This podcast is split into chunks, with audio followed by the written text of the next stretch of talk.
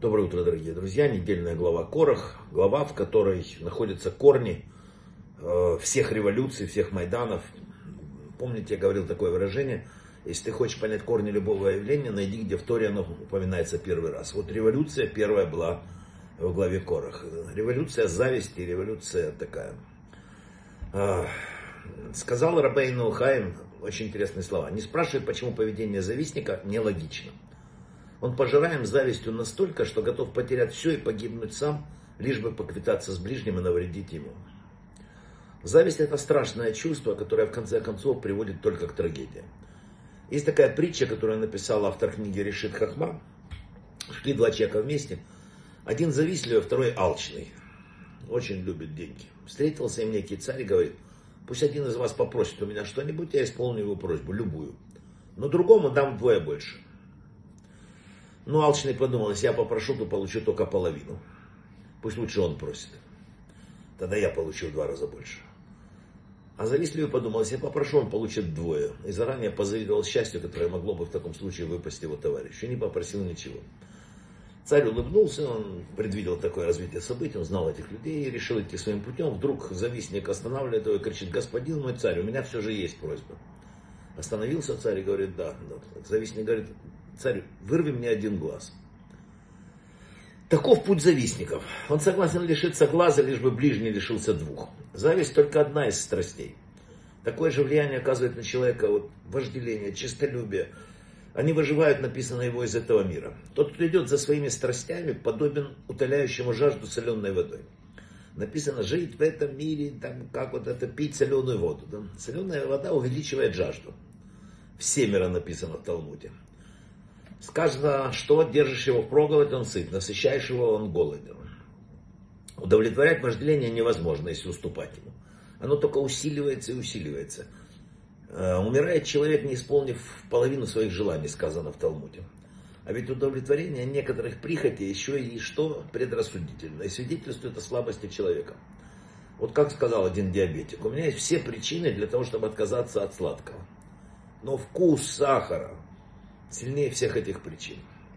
А честолюбие, честолюбие это, о, сколько людей опозорились из этой страсти. Потеряли свое достоинство в борьбе за чем? За, за почетом. И почета при этом не добиваются, потому что сказано в наших книгах, почет идет за тем, кто от него что убегает. Э, кстати, пришел один хасид к Рэбе и говорит, Рэбе, я уже 10 лет убегаю от почета, и вот никак, ничего. Он говорит, я тебе объясню. Ты от него убегаешь, но все время оглядываешься, догоняет он тебя уже или нет. Также действуют на человека все прочие дурные влечения. Логики нет вообще никакой в действиях завистника. Когда ты злой, когда ты ненавидишь, когда ты зависишь. Нет логики. Э, рассказывают мудрецы очень интересную историю. Когда во время египетских казней была такая казнь нашествия жаб. Началась она так. Из Нила поднялась гигантская жаба, но только одна.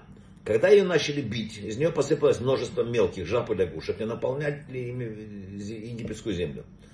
Спрашивал э, один выдающийся автор Кейлот Яков, когда египтяне увидели гигантскую жабу и начали ее первый раз бить, хотели ее прогнать.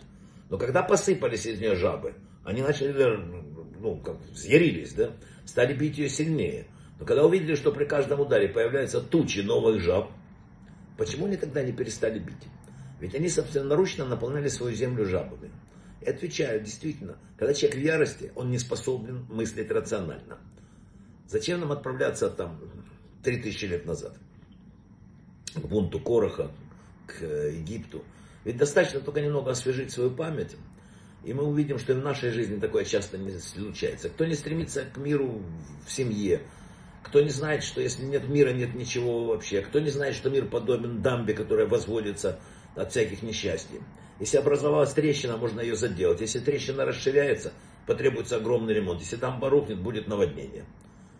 Все знают, и что? И тем не менее, когда начинаются претензии, бросаются обвинениями, обоснованными там, или необоснованными, эта трещина в дамбе увеличивается. Нам надо заделывать эту дамбу, ремонтировать. Поэтому мы, зависть это то, что убивает человека. Человек не должен завидовать ничему, потому что в мире все, вот то, что ему нужно, ему отмерено. И никто не в состоянии в мире дотянуться до куска того, что принадлежит другому. Тем не менее, говорит Талмуд, да, можно схватить этот кусок чужой. Но тогда он уйдет, все равно калькуляция будет одна. В калькуляции будет так, как Бог решил. А то, что ты взял лишнее, уйдет, не дай Бог, на врачей, на адвокатов, на все что угодно. Нет смысла завидовать. Есть смысл улыбаться, идти вперед. Глава Корах еще впереди. Брахава от слаха.